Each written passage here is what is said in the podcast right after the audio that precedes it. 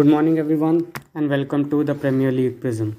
I'm your host, Nishant Avasthi, and in this podcast, we talk about all things Premier League with a special focus on Manchester United. So, uh, if you're a United fan, this episode is for you because we're going to talk about everything from Middlesbrough to Burnley and our upcoming games against Southampton and Brighton. So, let's get straight into it then. Uh, follow us on all on our socials, Twitter, and uh, spread the word around this podcast because we've been receiving a lot of love from you guys, and uh, this podcast is growing uh, better than I expected it to grow. So, thank you for everything that you guys have been doing for me, and uh, yeah, do follow me on Twitter at uh, the Premier League Prism. And uh, now, let's get straight into it.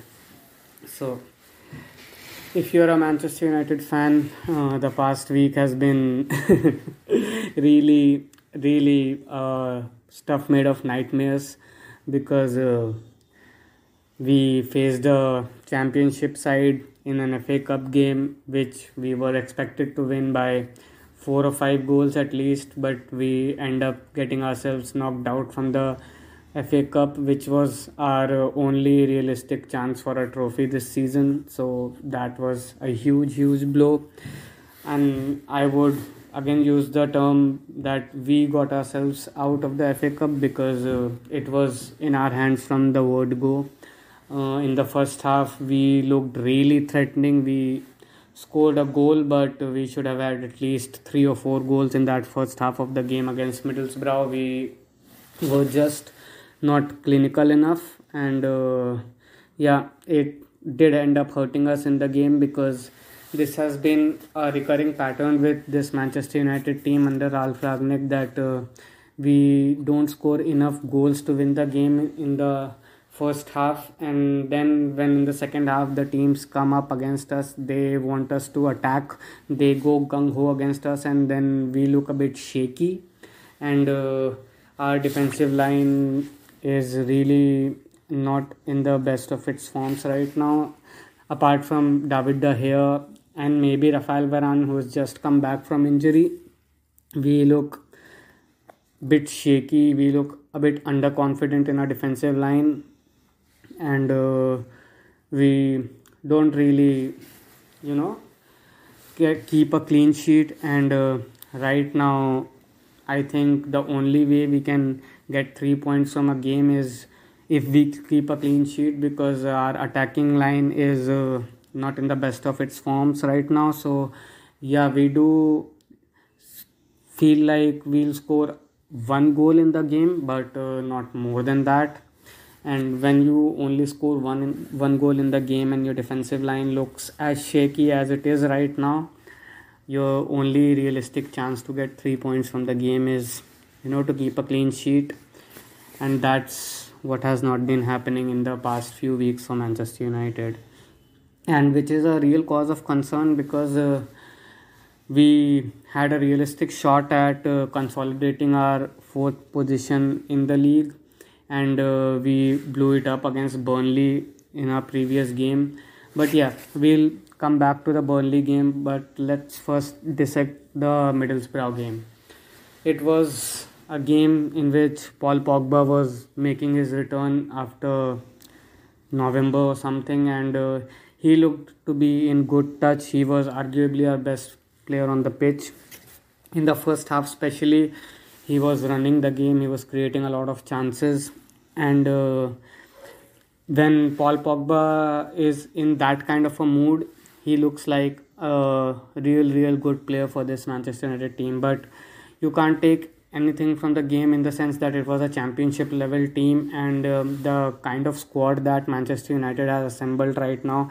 We put out a really strong first 11 against them, and uh, there was like there is no argument as to why we should not have won that game. We would have we should have won that game even with our uh, reserves and we couldn't do that with our first 11 which is a real shock for any manchester united fan.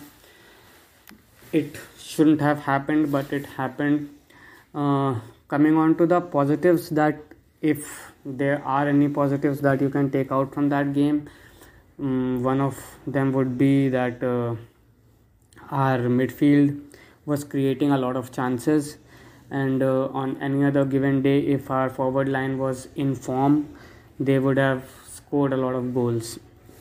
Uh, coming back to our forward line, spearheaded by Cristiano Ronaldo himself, I have. Uh, in the past decade or so never saw never seen Ronaldo this out of form and it looks like right now Old Trafford pitch is radioactive and it's sucking all the life out of its players and uh, yeah Ronaldo I have never seen him you know go four or five games in a row without scoring a goal. It never happened in his Real Madrid days. It never happened in its in his Juventus days. And it's happening right now. And uh, the reasons might be the dressing room stuff. Maybe he himself feels that uh, he is not confident enough of getting enough chances and that's why maybe he is himself not in the best frame of mind right now. And if ronaldo is anything he is mindset. With Ronaldo, one thing that you can always guarantee is that his mindset and his attitude will always be spot on, and he'll always, even if he gets one chance in the game, he will put it in the back of the net because he's always switched on for the chances. He's like a shark in the box. But uh, in the Middlesbrough game, he was not.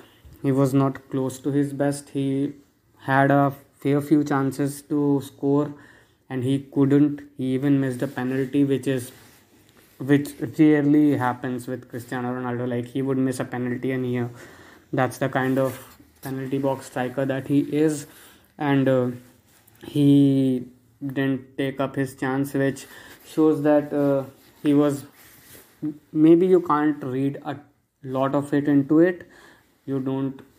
Maybe should not read a lot of stuff into missing a penalty or so, but it does give you an insight into the mindset of the player he was maybe not in the best of his mental fortitude and maybe that's why he missed that penalty though he did end up scoring in the penalty shootout but uh, yeah ronaldo a player like ronaldo won't ever miss two penalties in a row so he had to score that one but uh, all the blame for that loss went on to anthony elanga though it was really really not his fault that uh, the forward players couldn't finish off the game in the first 90 minutes. Yeah, Middlesbrough did get a goal which was arguably handball, and for me, not even arguable because even if even if the referee on field didn't give it a handball, the VAR should have given the handball and the goal should have struck back. And uh, it didn't happen but that's no excuse for a team like united playing against a championship team like middlesbrough because you should have killed off the game in the first half. And when you don't do that. Time and time again this season we have seen that if united doesn't kill off these games uh, the opponent team in the second half comes gung ho against us. They are confident in their abilities then and uh, they do end up getting a goal back and we most of the times draw the game sometimes even go on to lose the game. And this is again what happened in the Burnley game. We were we were the only team playing in the first half though we didn't create as many chances as we created against the Middlesbrough team but that's because Burnley is defensively a very good team they they have only one way of playing they defend deep inside their box and then they depend on the long balls to give to their strikers and create a few chances. So in the first half we were good against them. Paul Pogba again was very good in the game, and uh, our uh, middle mid, midfield players were playing good football. Sancho in the Burnley game looked really good. It was looking like he's coming back to his best. He's coming in form.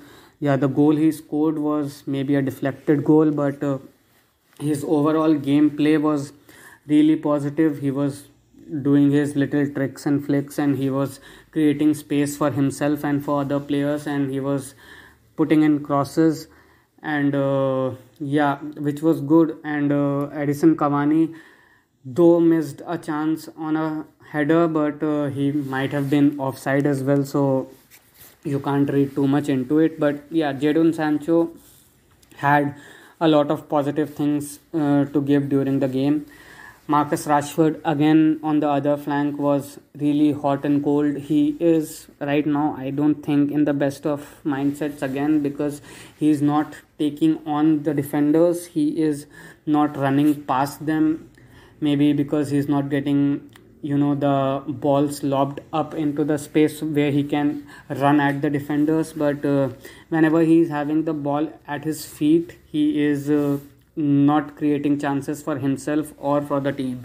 Whenever he gets a chance in the box, he has a very good shot on him, and he did, you know, take a few fair few shots in the Burnley game. And Nick Pope was again at his one of the he had one of the best games of his season, so he saved a lot of them.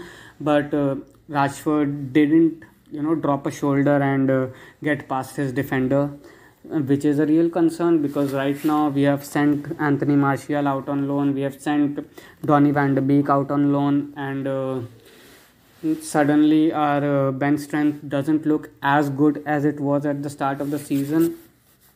But I won't argue with the argument that they should have gone out on loan because these guys were not getting any game time, especially Donny van de Beek. He has not had a fair crack at this Manchester United team. So I'm happy for Donny van de Beek. I think he'll do really well at Everton. He had, you know, he came from the bench in the second half during the Everton versus Newcastle game, and uh, it wasn't the best of his performances, but. Uh, he'll he'll get back into form. Uh, he'll start a lot of games for Everton, and uh, by the time the next season arrives and we have a new manager in charge, uh, hopefully, he'll be in top form and uh, perform for Manchester United next year. And similarly for Anthony Martial, who had a, who had a blank game against uh, against maybe it was Osasuna that Sevilla played against, but uh, yeah, he'll get a a good amount of game time in La Liga and uh, maybe he comes back into form and then maybe he's ready for us in the next season but uh, overall the game against Burnley showed again the same problems that Manchester United face and has been facing for a while now. We create a lot of chances in the first half, we don't take them. Then in the second half, the team comes against us and they play football against us, and uh, then we have no answers to that. Our defensive line looks shaky again, and uh, we concede a goal and uh, end up drawing the game. The only concerning thing that I had against the Burnley game was that when Cristiano Ronaldo came from the bench, he really offered nothing, and uh, it looked like he had already given up on the game, which is really unlike Ronaldo. I have never seen this happening with Cristiano Ronaldo. When he was at Real Madrid, I followed a lot of Real Madrid matches. I probably watched every game that he played in for Real Madrid for those eight or nine years and uh, he really doesn't look the same player anymore. Maybe uh, media has been arguing that uh, maybe he is a 20 minute player only now. Maybe his legs are gone but i don't believe in that. I think he is a physical specimen. He has been he has been you know playing really well for juventus as well. Uh, and uh, he's not wrong in thinking that uh, he should play every minute of the 90 when he is when he is available fit and ready to play because he is united's even now he is united's best player for the season till now and uh, without his goals we wouldn't be anywhere near in the champions league and fighting for this fourth spot in the premier league. But yeah right now he looks out of form and he needs to get back into form as soon as possible if we wanna end up finishing in the fourth spot come the end of the season. Uh, the good thing for United is that uh, it looks like neither Tottenham or Arsenal want to themselves lay a claim down for that fourth spot, and uh, they have both been dropping a lot of points along with us. So whenever United drop point, they are never out of the running for the top four. But right now is the time that United needs to win at least six or seven games in a row so that they can cement that fourth spot and you know have a gap of at least four or five points from their nearest rival because otherwise if this goes down to the last few games of the season and uh, we are still fighting for that fourth spot this united team is not mentally strong enough i don't think so to you know grab onto the moment then. So we need to capitalize while we have a chance and we need to win a lot of games from now until the end of the season. The next game that we're going to play is against southampton which is not an easy game. And after that we're going to play against brighton which again is not an easy game.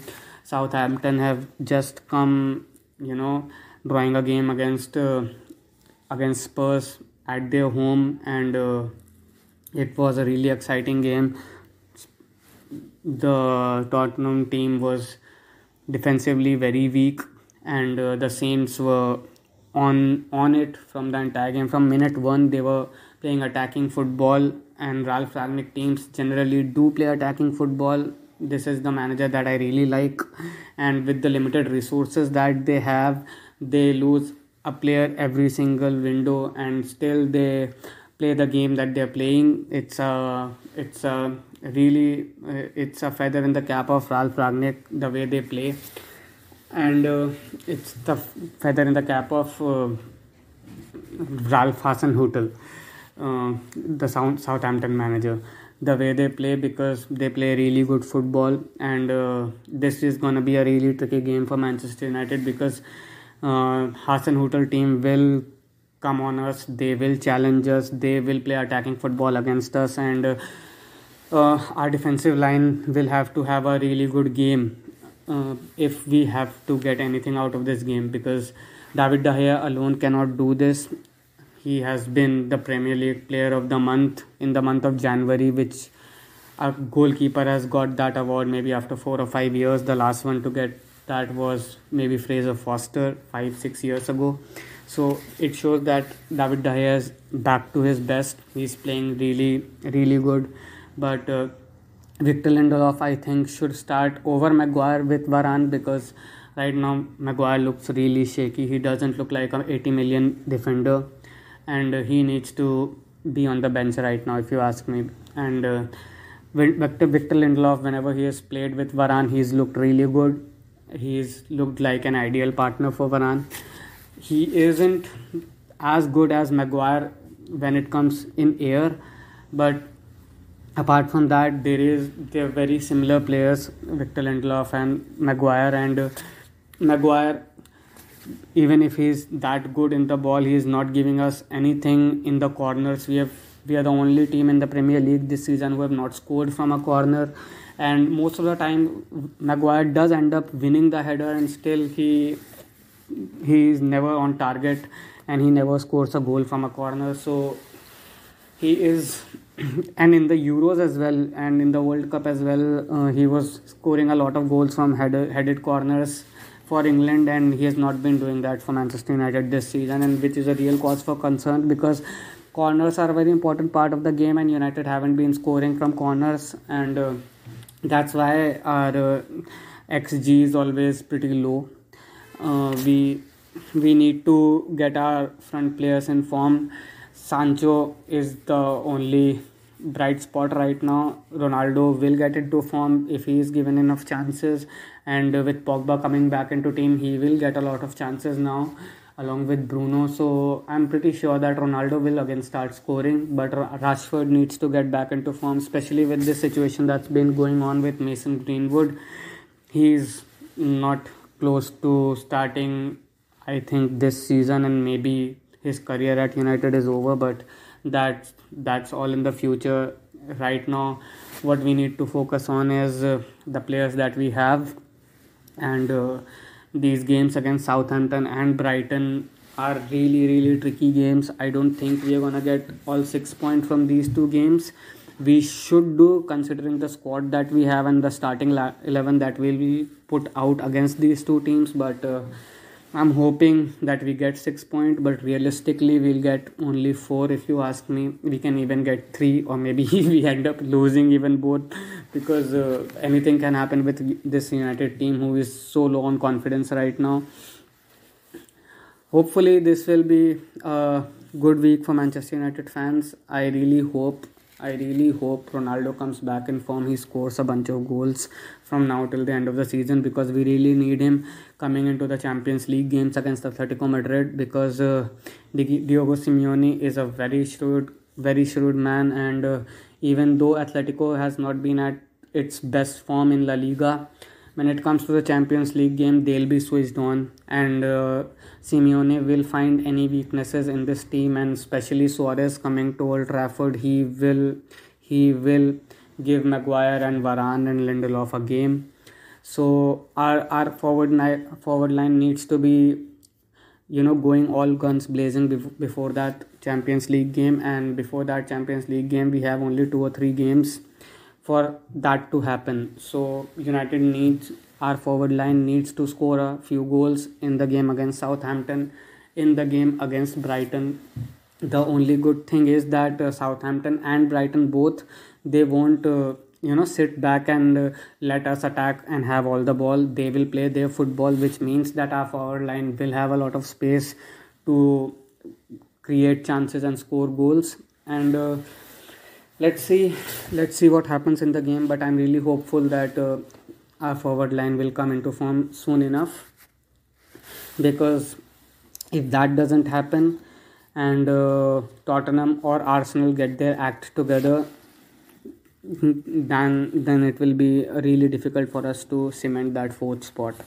So let's see what happens in the game. Uh, tell me if you like this episode of the Premier League Prism, and uh, we'll we'll talk to each other after these two games, and hopefully we'll have some good performances in the game. Hopefully, this will be a better episode, a lot more cheerful because right now all the joy has been sucked out of these Manchester United fans, including me, because we watch all the games and we expect a lot more from this very expensively assembled team, which has not been happening uh, so hopefully things will be better. Hopefully we'll win against Southampton and against Brighton. And uh, the next time we talk, it will be a lot more cheerful episode. Uh, this has been Nishant Avasthi, your host. This is Premier League Prism. Please keep following. Please keep sharing the episode and please keep in touch because you are the only reason I do this podcast to get in touch with all the United fans all over the globe and uh, this is a really fun ride. I'm loving the ride and uh, i hope that you guys are too enjoying the content. So let's hope that uh, ronaldo comes back in form rashford scores sancho keeps delivering the goods and i'll see you on the other side. See you